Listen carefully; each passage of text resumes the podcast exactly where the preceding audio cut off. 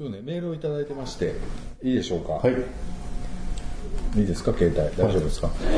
明日もゲイの皆様はじめましてっていうね、初めての方からメールをねいただいておりまして、はあ、ね、もう全部読んじゃおうかな。明日もゲイの皆様はじめまして、ノブと申します。東京に住む38歳のゲイです。明日もゲイは去年の夏くらいから聞き始めました。いつも楽しみにしています。さて今回は相談というか、あそこさん、ビッチさん、キャンディさんのご意見をお聞きしたいと思いメールしました。もしよろしければポッドキャストで取り上げてください。でね、皆さんは浮気についてどう思いますか？私は25歳の時に今の彼氏と出会い、以来12年の付き合いになります。多くのゲイカップルにありがちなことですが、付き合い始めて1年も経たないうちにエッチはなくなってしまいました。ちなみに彼氏は一回り年上の50歳です。以前のポッドキャストでビッチさんやキャンディさんがおっしゃっていたように、彼氏とは抱き合うなどスキンシップはむしろしたい方です。でも長い付き合いを経て、彼氏とはお互い家族のような、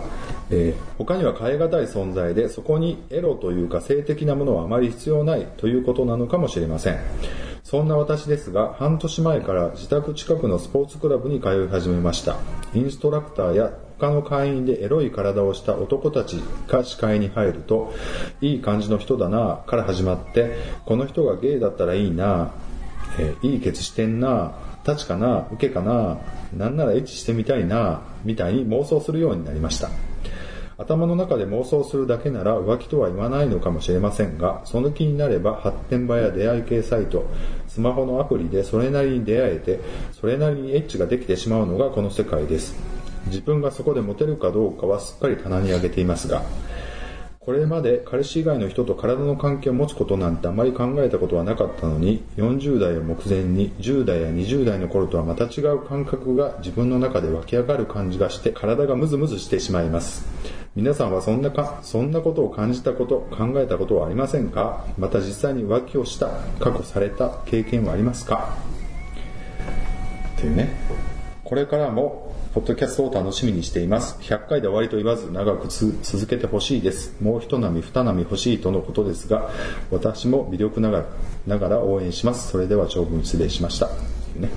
ありがとうございます。はい、ありがとうございます。これね、追伸がついてまして、は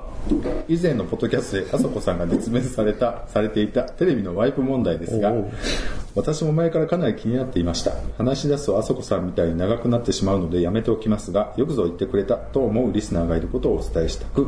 というね、通信みたいなことあると思います。これ聞いてる人に全然伝わらへんと思うけどね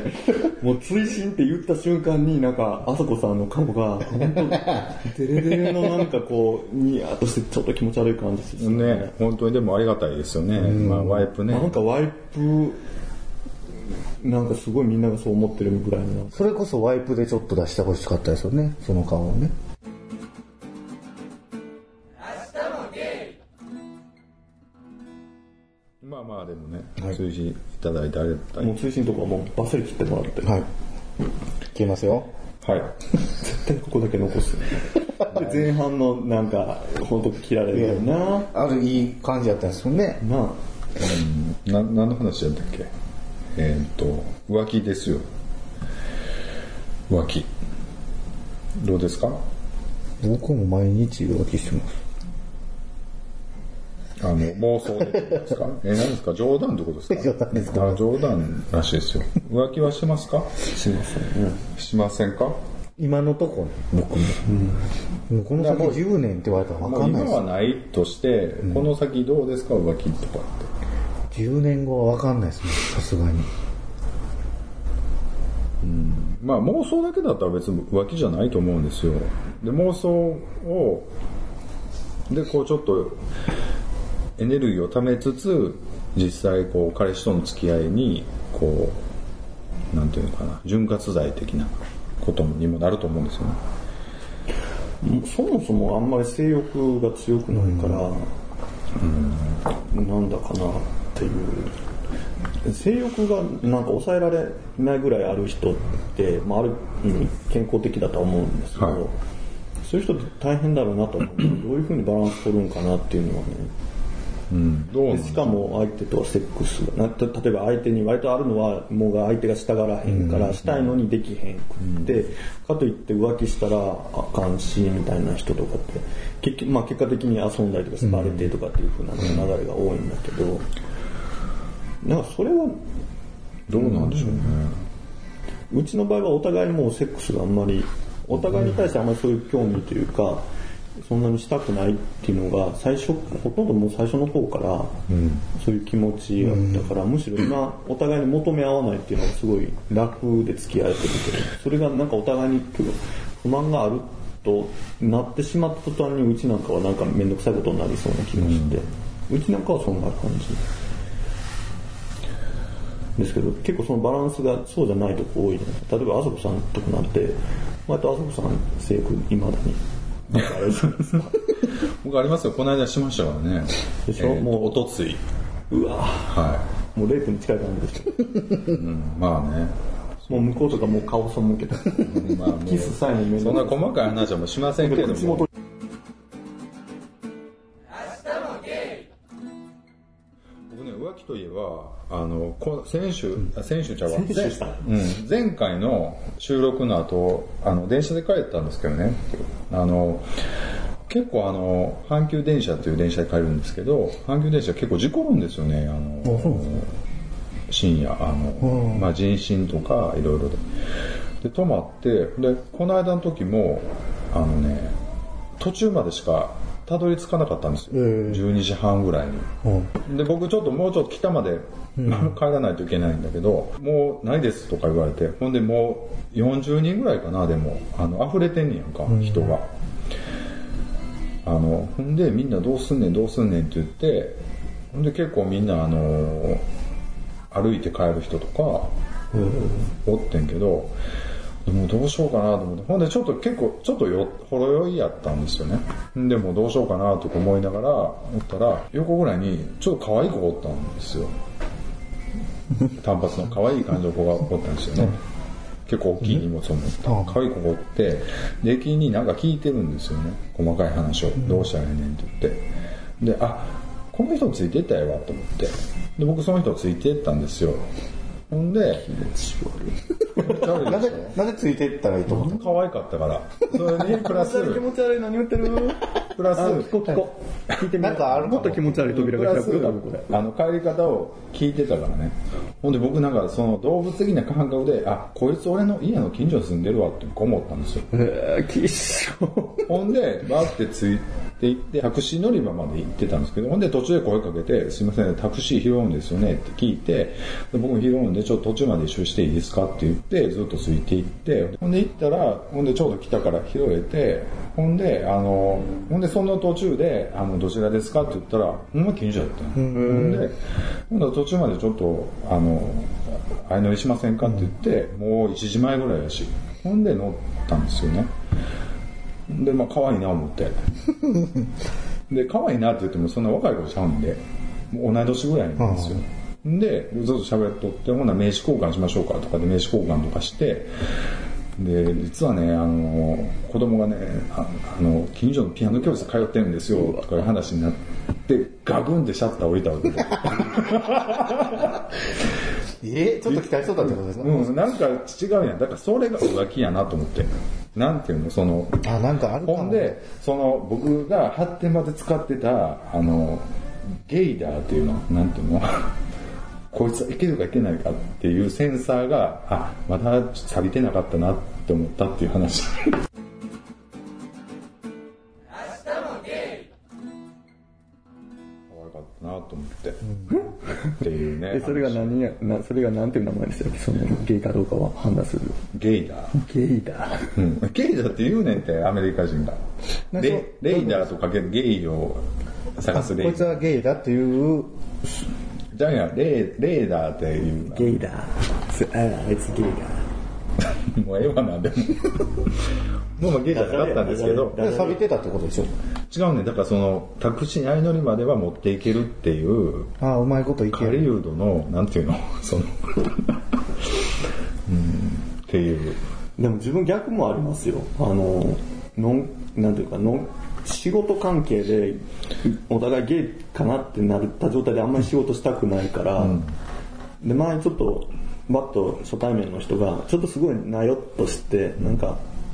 こう人を見る感じもちょっとなんていうのかな、そういう締めっぽいいけるいけへんでこ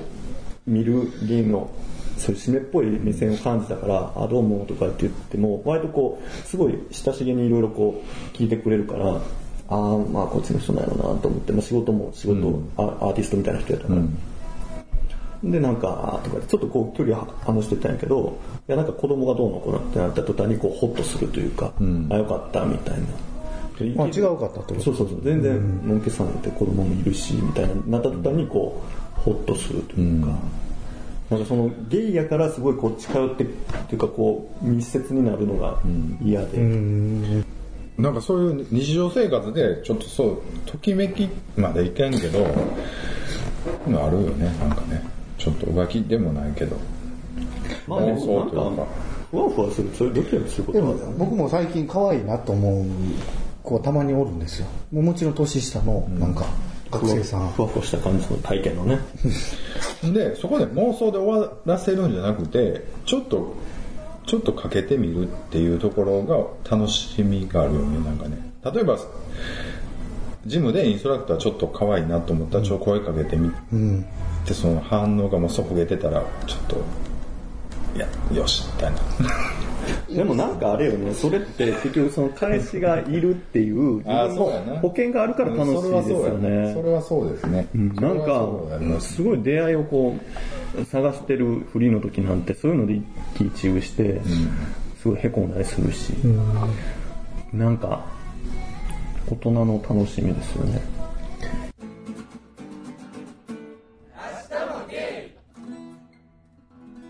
普通のノンケの付き合いとかでぽいなって思う人と会ったらやっぱりそういうまずそっちの目で見てまいりますよね難しいなそういう偏見なくしだからホモ自体がそういう偏見持って生活してるわけやんかそうですね、そういう目で見られたくないけど自分は過剰にそういう目で見ながらノンケをこう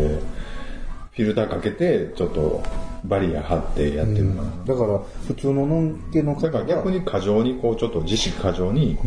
反応してしまったりはするんで、ねうん、なんか不用意にこう牧原よう聞きますとか言えないみたい なんかそういうのあるやんか控えるいやでもなんかノンケであんま関係なかったらあそうらしいですよねでも結構歌詞好きなんでとかって言ったりするノンケの方がノンケっぽいのかもしれへんよね牧原もでも今日ノンケとの4人の車の中で、うん、シドニーの話になってやっぱりゲイタウンの話になって、うん、やっぱ気まずいわと思って、うん、そこでもカミングアウトしてもらった方が絶対楽になるのになでもうん、あんまりそういうふうに思ってもないからそんな話題もしてくるわけですから別にいや思ってるって若干ちょっと我慢かけてだからそのノンケさんってそこまであんまりそんなん気にしてないそうなんです気にしてないんですよだから逆に言ってあげたらあそうなんやってなるっていうことじゃないいやそのこの人をかまちゃうかみたいな感じをすごい目光らしてないんですよないから、うん、だからそうやってこう逆にこうディスったりもするわけよ、はい、結構最近おかま出すぎだよねとかさなんかだから僕はでもいや俺そうですけどって言った方が世の中は良くなるじゃないの分からんけど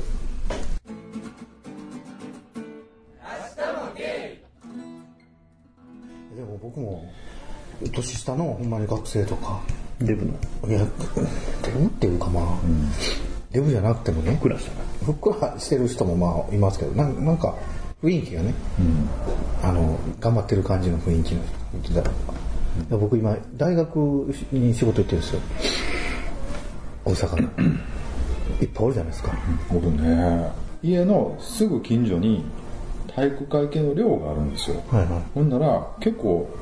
いっぱいいるんですよ、うん、その結構がたいのいい若い子がでコンビニとか行っても結構多いんですよねそういう子はやっぱりね若い子って若いだけでやっぱりあれやなと思って、うん、なんかね可愛いよねうん可愛いなと思いますね可愛いよねなかなかピンクやと思うよアナルはピンクやっていう、ねその先がやっぱりあるんでしょうね。可愛いから、その先はやっぱりこの先のそのノブさんですか。はい、ノブさん。うん。そういう先になってくるんですかね。やっぱ年いくと。でもなんかやっぱ20代からねずっと付き合ってて経験というかあんまり知らへんって、やっぱりね30半ばとかって不安になるというか、なんか振り返っちゃうよね。なんか30代ってまだやっぱ周りからも、いや僕すごい分かる。38なんですよねノブさんね、で僕も39なんですけど、まあ、今年僕40なんですけども、でもいや偉いなと思いますよ僕。まあ、ほんまかどうか分からんけど、まあ、浮気してないっていうねのはすごいなと思う。25から付き合ってっていう。でもそれって一回やるともうダムが決壊するかのようにあかんじゃないか、変わってしまう典型やから、その彼氏との関係を続けたいんだったらもうその気持ちをそのまま持っておいた方がいいね。多分そこでうまくちょっと遊びは遊び彼氏は彼氏っていうのはやっぱそこまでいっちゃうとなかなかバランス取りにくいと思う。でも人生1回しかないから、うん、いやだからどっちかと思うんですよ。いやどっちかというか別に矛盾したこと言ってもええと思うで。なんかそのでもそこで一人10年間一回りもう言ったら50歳でしょ、うん、そうじゃなくて同年代ですごいセックスの相性が良くって割とまあ会おうと思ったらすぐ会える環境で、まあ、年代の近いし話も合うしっていう人がもう出た途端にギュワッといくじゃない、うん、なりがちよね。ゲイは特に結婚してるわけでもないし、その時に、うんはい、僕もだから彼氏25なんですよね。5の時から付き合ってるんで、うん、僕が大丈夫でもちょっと心配になってるとこはやっぱりあるんですよこの先ね。で僕もやっぱり別にセックスはなくていいんですけど、うん、イチャイチャはしたいんですよ。一緒に寝たいし、うん、イチャイチャはしたいんです、うん、それすらなくなった時からマイクに向かってもう一回言っといたら何がしたいってイチャイチャしたい、イチャイチャしたい、まあ、スキンシップはむしろしたい方ですって、はい、すごいしたいんですよ本当に、はい、ほんまに一緒に毎日寝たいですし、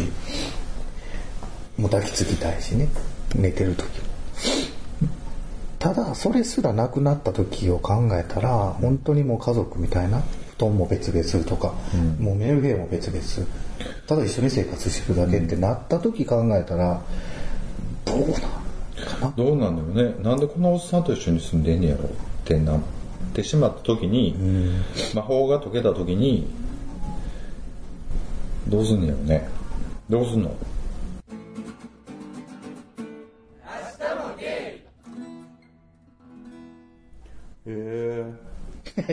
もちろん一生一緒にいたいと思う人ですよ今の彼氏は、うん、今はねその、まあ、今はまあそういうスキンシップもあるし、まあ、エッチはなくてもそれすらなくなってもう別々の部屋でとかなった時に、ね、でもまあまあどうすんねんっていうのは分からんけど、なんかねやっぱり刺激をどんどん2人に刺激をどんどん与えていくのが一番いいと思うね。楽しいと思う。なんか2人でなんかするとか、うん、その犬飼ってすぐ死なすとか何問題ですか、ね、犬問題よ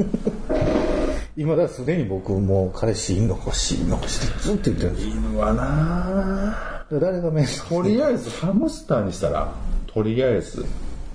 あとウサギ亀飼ってますからね。あ飼ってるやんか。亀でええやん。亀じゃ散歩できへんって言われるんですよ。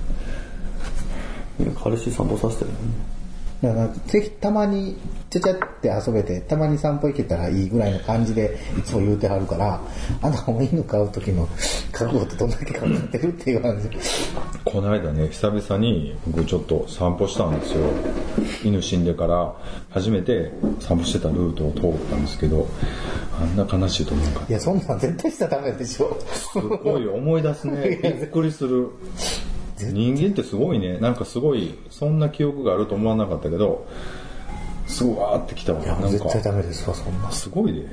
ちょっと買ってみて。もうなんか俺だけそんな思いするの嫌やわ。なんかいやでも自分の場合はさ、彼氏が、犬がもう15歳で、もう今年か来年か、もういつ亡くなってもって、もうそのペットロスの彼氏の心のケアをどうしようかっていうことがもう今からでももう。もうでもね、俺この間喋っとうと思うんだけど、もうあなたの彼氏は、ビチさんの彼氏は新しいペットを買うしかないわ。うん、ペットロスに。だからすぐもう一回いいの買ったらいいんじゃない。仕方ない。でも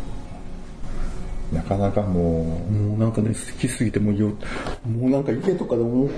うわーってこうやってなんかもうペットにこう床に這いつくばってこうやってしてる。もうほんまに。なんかちょっと強依存みたいなんねんな。ちょっと俺がいないともうダメな存在で、まあ向こうの気持ちは分からんけど、向こうも俺がいないともう死んでしまうみたいになったら、ここってなってしまうから。僕もそのタイプですね。もう犬にはデレデレしますからね。だからうちも14歳なんですよ、まあ一番上が。でちょっとそろそろね、怪しいんですよね。こうどうしようとか、大変ね。でもなんかすごいなんかね、うんこまみれとかなったり、おしっこまき散らしとか、掃除したりとかするのも、なんか今となってはなんかすごいグーッとくるよね。なんかね、でももうまさに今彼氏そんな感じ。もう会うたびに毎日、昨日ももうこんなうんこしておしっこして、でもずっと話してるけど、でももうそれぐらい、まあもちろんストレスがすごいやろうけど、でもそうやっていること自体がこの人の支えなんやなと思うと。いやいや違うね。もう大変や。ある程度覚悟にもう嫌と思うねんけど、亡くなってしまった後ではいい思い出になるという、すごいいいことやな。でもほんまに大変やった。もうでももううちの場合はその気持ちが大きすぎて、もう亡くなる前からもうそれが手に取るように。そうやろな、もう何回か見とってはるからな。そうそう、4匹飼ってて、順番に送ってて、もうほとんど面倒はもううちの彼氏が見てるから、もうそのなんていうか、ね、十何年の呪いみたいな、私がこんなにもう自分のその時間を全て削ってこんなにしてるのは。いやでもね、そのね、人間の業よりを超えたとこに犬の魂があんねん、そこやねん、だからその半分の時に全部がこうファーってなるっていうね、最後の半分の時にもうあそこさんも泣きそう。わかる意味。あそこさん泣きそうになってる。違う、だからやっぱりなかなか僕でもだから今覚悟してるから、ある程度もう予想してるんですよ、想像してるんですよ、死んだ時のことを。そうやねんな。でなんか割とね、態度がないと思うねんけど、この間もその前通ってた散歩道を通った時にふわってきて、なんかあーっと思ったっていう話ですわ。だからね、犬は赤坂のデイっていうカップル。